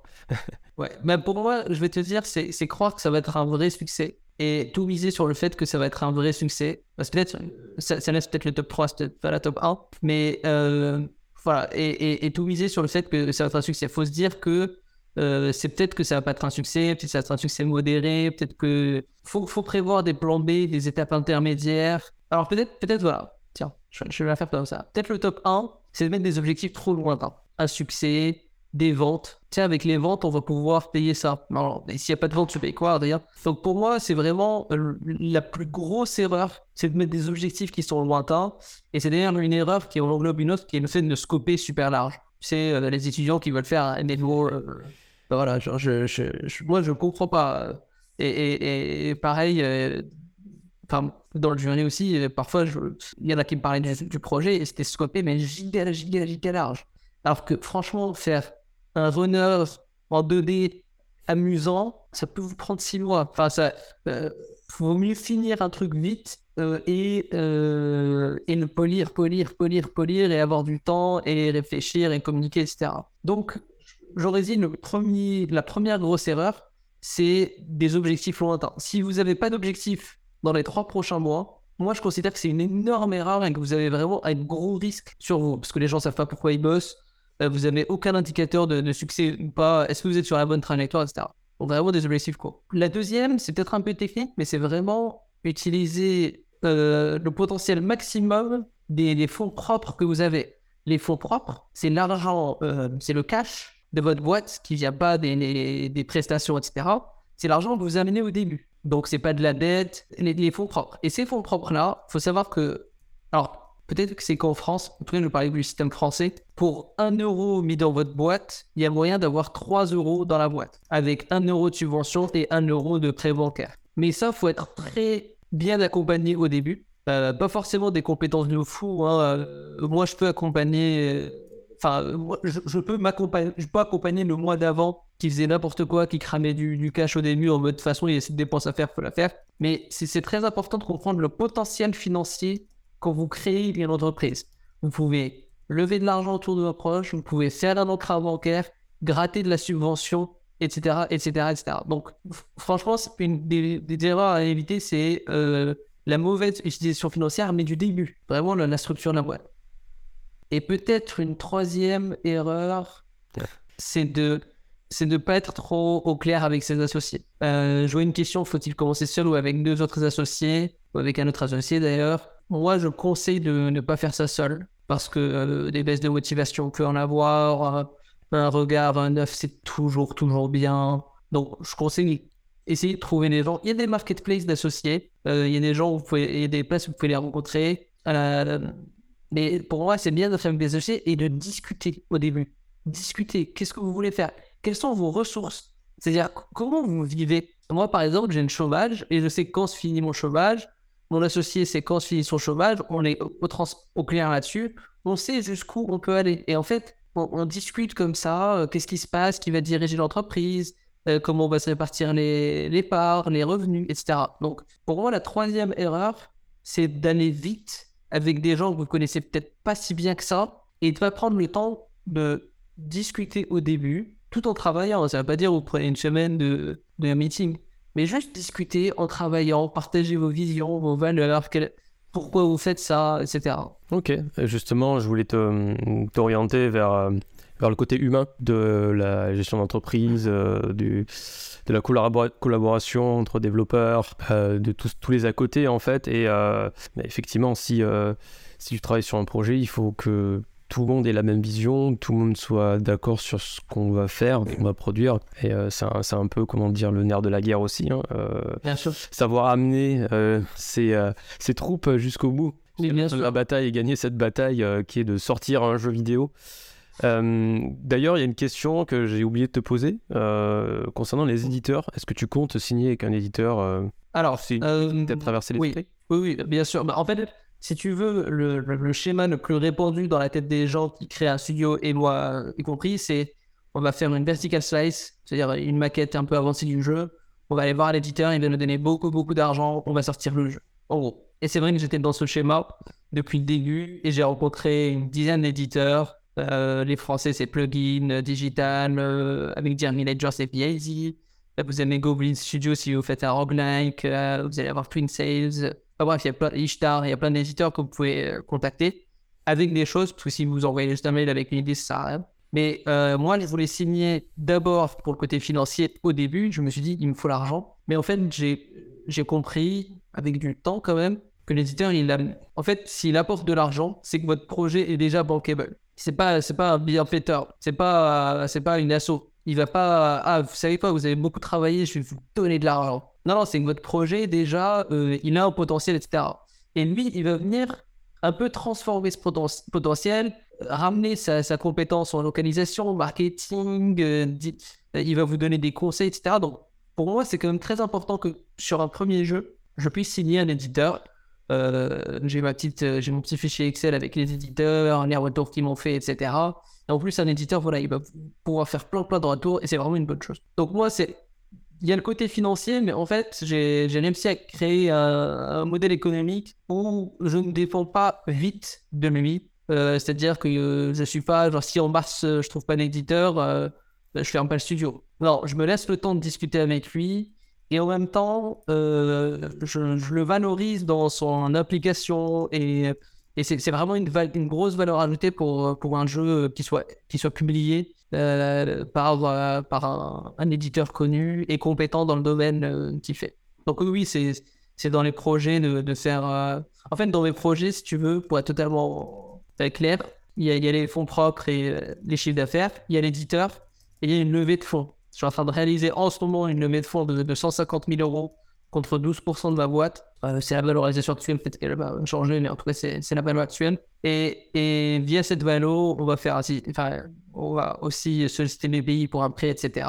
Et en fait, ça va nous laisser le temps de discuter avec les éditeurs et de pas trop être à leur merci en mode, euh, les gars, si vous ne financez pas dans un mois, on ferme. des choses comme ça. Donc euh, oui, éditeur, mais juste faites attention à pas être trop en position de, subordination, de, dépendance extrême vis-à-vis de l'éditeur. L'éditeur, s'il arrive, c'est que votre projet il est déjà rentable et que lui, il pense qu'il va gagner de l'argent sur votre projet. Et ça veut dire qu'il faut déjà travailler sur toute cette phase-là. Quoi. Ok, donc tu as une vision, euh, comment dire, des éditeurs qui euh, vont te permettre de savoir si ton projet a, de la valeur au final euh, pour, pour capitaliser dessus toi-même. Parce que l'éditeur, au final, le travail d'éditeur peut être fait par d'autres personnes spécialisées. Euh, donc qui travaillent sur le marketing, la communication, etc. Euh, si tu as les, fonds, donc il n'y a pas de problème. Après, ils financent l'éditeur, hein, euh, et ça c'est important. On est dans une activité où on paye, on utilise beaucoup d'argent avant d'avoir des, des, recettes, c'est important. Mais comme tu dis, en fait, pour moi, l'éditeur c'est un pôle de compétences. Il a déjà publié plein plein de jeux. il sait ce qu'il sait, c'est-à-dire que si toi tu penses que tu vas faire 300 000 ventes, il peut voir ton jeu et te dire Ouais, moyen quoi. Euh, après, ils peuvent se tromper. Euh, j'avais un éditeur bah, qui m'avait dit qu'il pensait que Hades, ça allait faire un flop complet. Voilà. ils peuvent complètement se tromper, etc. Mais généralement, ils connaissent bien leur marché. Et comme tu disais, tu peux prendre des gens sur le marketing, la distribution, la localisation. Généralement, les éditeurs, ils concentrent tout ça.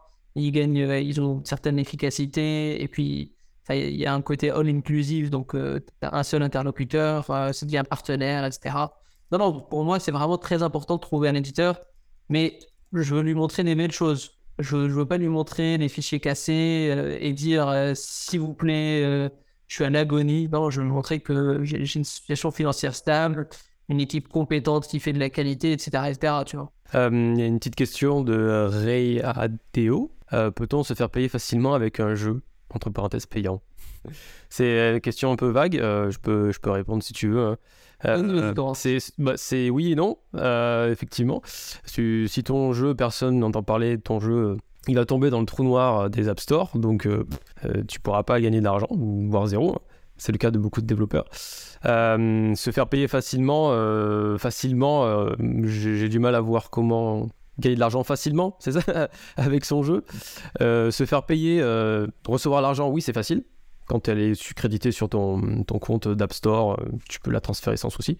Mais gagner de l'argent facilement avec un jeu payant, on rêve tous de faire ça. Donc, on n'a pas de formule magique, mais voilà, il faut, surtout tenter avoir la tête sur les épaules et euh, créer un jeu et surtout le terminer pour que, pour que le jeu soit, soit, rentable et euh, que vous commencez à gagner de l'argent. Euh, il y a un, TikTok que j'ai vu passer qui m'a fait rire sur le marketing dans le jeu vidéo. C'était un mec qui ouvrait une porte, il faisait Hey, ça sert à rien de penser au marketing si t'as pas encore, encore sorti ton jeu.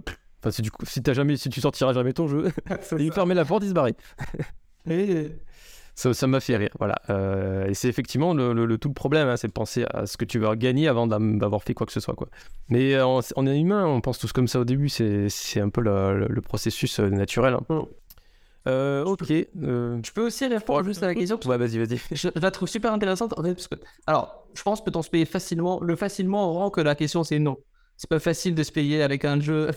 voilà, c'est pas facile comme peut-on se payer facilement quand on est une boulangerie. Tu vois. payer facilement avec un jeu si tu fais un jeu mobile, il y a des euh, modèles de, production qui font que tu vas euh, release, enfin que tu vas publier très vite. Tu as des jeux qui vont euh, publier et puis traquer l'utilisation de leur jeu et anticiper, etc.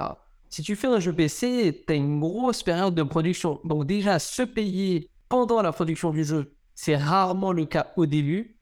sur un jeu mobile, tu attends au moins parce que tu le sors vite et tu as vite et par contre, voilà, tu as 10,50€ en un mois. Quoi. Enfin, si c'est ton premier jeu, c'est forcément un jeu pas très bon, tu vas faire plein d'erreurs. Donc je dirais, ça dépend que, pour moi, ça dépend quand même vachement du support. Euh, et si tu veux quelque chose où tu as des retours très rapides, très rapides, vaut mieux faire un petit jeu mobile, casual, euh, tenter des trucs, voir euh, qu'est-ce qui marche, qu'est-ce qui marche pas. Et puis, et puis voilà, là, il n'y a pas de gros investissements, etc. Le, jeu PC, tu te payeras, enfin, c'est un secret pour personne. Avant un an, il n'y a aucune forme de, sous qui rentre dans ta poche. Ça ne fait que sortir. Hmm. Bah, euh, effectivement, c'est, je rejoins tout de suite tout ce que tu viens de dire, euh, surtout concernant les, jeux euh, mobiles et casus, euh, parce que c'est rapide à développer. on ne prend pas beaucoup, de, pas beaucoup de risques, on n'a pas besoin de beaucoup de compétences, et surtout on se forme, que ça marche ou que ça marche pas, on aura quand même gagné en expérience. Complètement. en plus, si ça marche pas du tout, on aura encore plus gagné en expérience, puisqu'on sait exactement ce qu'il faut pas faire. Donc ça peut être une très belle leçon.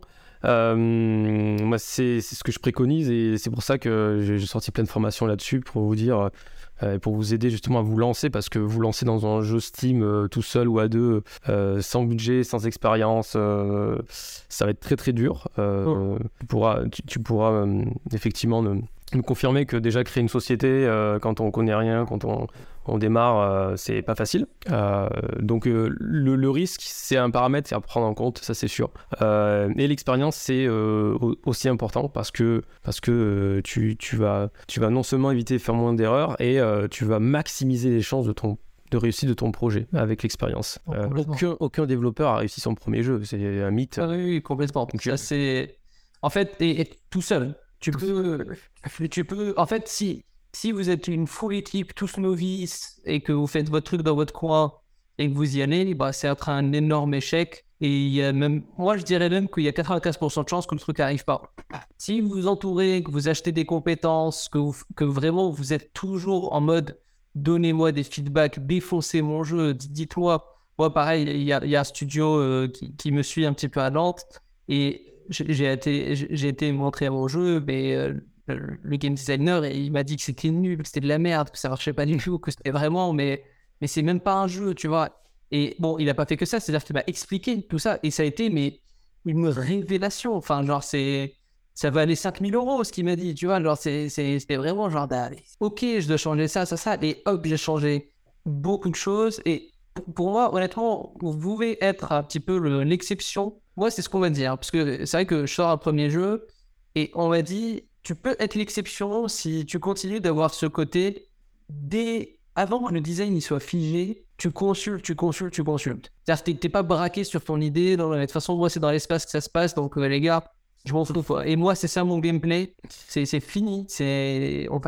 Si tu te braques pas sur ton idée et que tu vraiment que absorbes tous les, tous les retours qu'on te donne, que tu, que de ouf, que, tu essaies vraiment de demander à tout le monde euh, et que tu arrives aussi à avoir un certain sens critique pour prendre ce qui, ce qui apprendre, etc.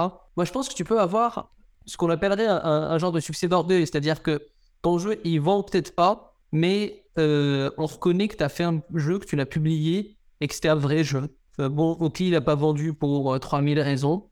Mais par contre, pour le prochain jeu, sûrement qu'on te fera confiance et qu'un éditeur te dira ah, Ok, euh, on, peut, on peut signer avec toi. Donc, pour moi, il faut vraiment juste être toujours, toujours à l'écoute de, de, gens qui savent plus que toi. Être à l'écoute, c'est ce que je dis tout le temps parce que les feedbacks valent de l'or. hier, les élèves m'ont dit euh, pendant la journée porte ouverte, ils ont pu faire tester leur jeu et ils ont reçu beaucoup beaucoup de retours euh, de la part des joueurs qui ont aimé, d'autres euh, non. Enfin, et ça, ça, ça, permet justement de garder la tête sur les épaules et de dire je vais faire un jeu pour ces gens-là, donc je me dois de les écouter et, donc de prendre en compte tous leurs retours. Il y, y, a, effectivement aussi les développeurs qui, qui, qui, peuvent être comment dire, cassant, blessant, parce que tu n'as pas, as passé beaucoup de temps, euh, c'est ton bébé, euh, tu n'as pas trop envie de changer, euh, tu justifies chaque, chaque argument qu'on t'avance pour, parce que ton, ton, jeu est un peu bancal. Hein. Bien sûr. quelque part, tu es au courant, quelque part, tu es au courant, mais ça fait chier de les entendre, parce que tu vas devoir rebosser le jeu. Mais c'est comme ça qu'il va être meilleur, ton jeu, tout, tout simplement. Donc, c'est le processus classique, on va dire. du coup, la dernière question que j'ai listée, euh, est-ce que tu as des ouvrages que tu recommandes pour justement la création peut-être d'entreprises, de studios, jeux vidéo euh? Alors pour la création d'entreprise, pour moi, il faut parler à des gens qui savent faire ça. Alors, je, dirais même d'entreprise du jeu vidéo, parce que en fait, vous avez un truc qui est bien à la CCI, donc Chambre de commerce et d'industrie. Normalement, c'est dans toutes les villes. Vous avez le droit d'avoir une heure de consulting gratuit avec un expert comptable et avec un avocat. Vous appelez, vous dites euh, Bonjour, je m'appelle Truc, je veux créer mon entreprise. On vous filme ces deux heures-là gratuites. Donc, c'est des gens qui vont vous aider, choisir votre statut, euh, etc. Euh, créer une entreprise du jeu vidéo, bah, soit voir des podcasts un peu comme celui-là, euh, ou demander à des gens sur des forums, etc. etc. Des ouvrages, moi, je peux conseiller des ouvrages de game design. je vous conseillerais bah, The Art of Game Design de Jesse. Shell. Ouais, je pense. Je sais juste que c'est The Art of Game Design, euh, qui est vraiment un ouvrage, euh, en plus très didactique. Euh, il y, a, quasi des exos. C'est un truc à pas manger en une fois. c'est un truc vraiment à lire plusieurs fois, à la relire sur des trucs particuliers, etc.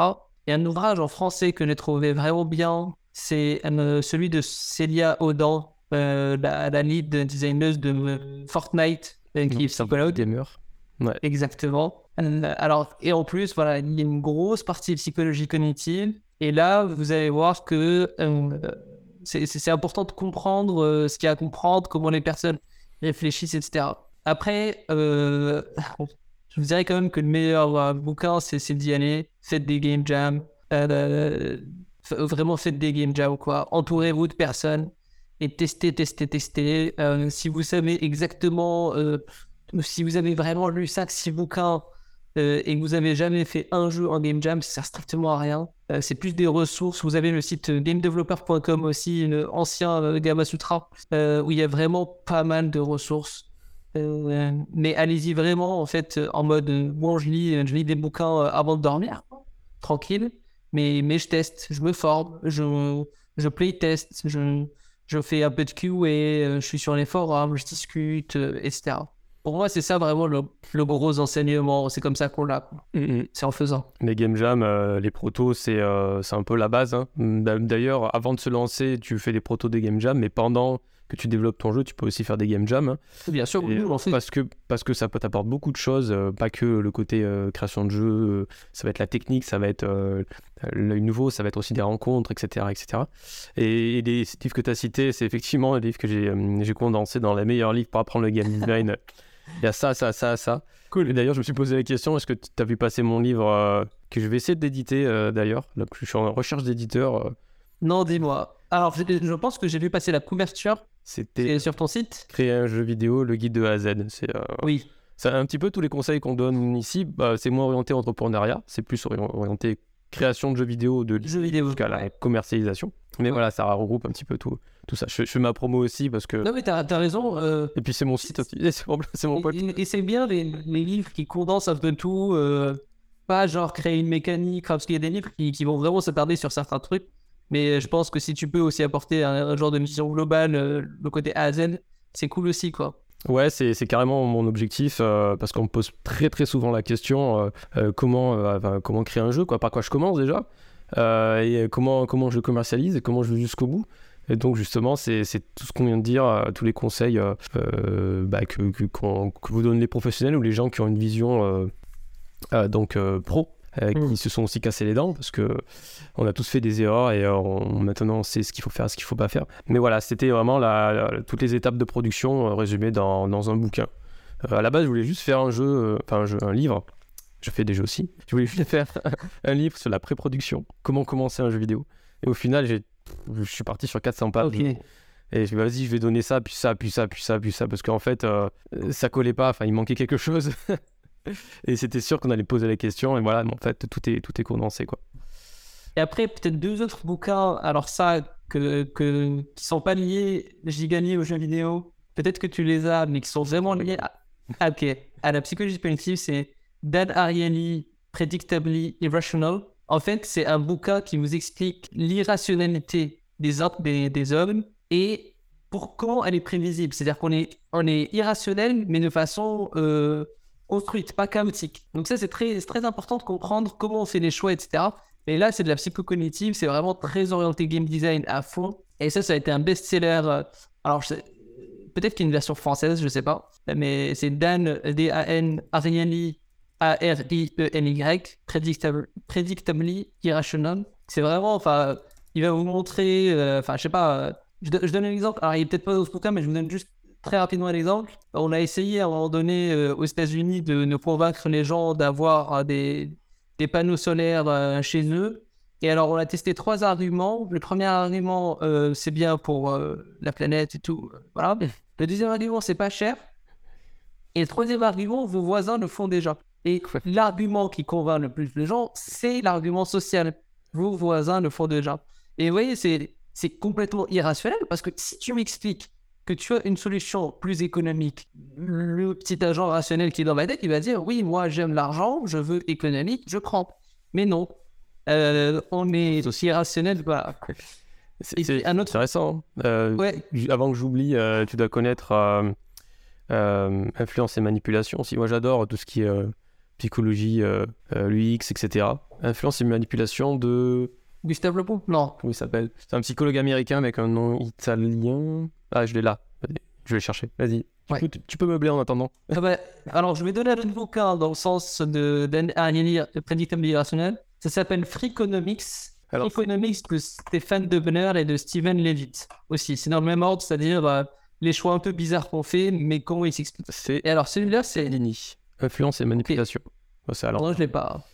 Ouais, Cialdini. Qui est, Oui, c'est avec des, des expériences comme tu, tu viens de citer euh, qui. C'est des lectures passionnantes. hein. C'est franchement. euh, côté, euh, comment dire, euh, storytelling aussi, euh, parce qu'il raconte un petit peu toutes ces anecdotes, euh, et euh, tu- ça match, quoi, et en fait, c'est c'est adapté à tout, quoi. Euh, Est-ce qu'il y a des questions dans le live? En tout cas, c'est la Global Game Jam ce week-end, donc euh, bah, n'hésitez pas à, à aller, euh, à aller Jamais. euh, dans les sites qui, euh, qui organisent. Il y a même des sites euh, online, c'est-à-dire qu'on n'est pas obligé de vous déplacer pour, pour faire la Game Jam et vous former une équipe. Donc c'est une opportunité. Sinon, ton jeu, rappelle-nous le nom. Alors, le nom, c'est They're Not Monsters. Il y a la réseau, j'imagine, qui. Alors, c'est. En gros, ce ne sont pas des monstres en anglais. They are not monsters. Aujourd'hui, euh, they, euh, T-H-E-Y plutôt. Ah, pardon. Euh, et il y a un accent, euh, accent apostrophe R-E, they're not monsters. Et en gros, si vous aimez les roguelikes, les auto-battlers, un peu de chaos, un peu de stress et tout ça dans, une, dans un univers cartoon, c'est vraiment. Bah voilà, vous pouvez suivre le développement de ce type de jeu parce qu'on va essayer d'être beaucoup plus actif sur les réseaux. On va essayer de, de, de vraiment parler de ce qu'on fait. euh. En fait, on a passé la phase où on est en tunnel continu, en mode il faut absolument qu'on atteigne ce, ce jalon, euh, euh, cette étape, etc. Aujourd'hui, on essaye aussi d'avoir le plus d'avis possible, d'avoir des testeurs, de, discuter avec des gens, d'avoir des retours. Donc, euh, je, je- pense que ça peut intéresser les, gens qui sont curieux du, jeu vidéo, qui se lancent, qui ont, qui ont déjà un projet en cours. Moi, je suis pas mal de studios qui sont en train de se, euh, construire euh, et, ils me donnent. euh, Alors, il y a d'autres jeux qui sont passés dans, sur la, qui sont passés dans la boîte. Je réponds à une question de, de- YouTube, mais je suis sous NDA sur deux jeux. Bah, un troisième jeu qu'on est en train de faire pour un, un- américain qui est, qui un jeu mobile casual de gestion. En gros, on a, ouais, on a, on a quelques jeux qui sont en train de faire, même des gros projets qui vont nécessiter des recrutements, mais c'est vraiment des jeux sur lesquels on ne peut pas communiquer.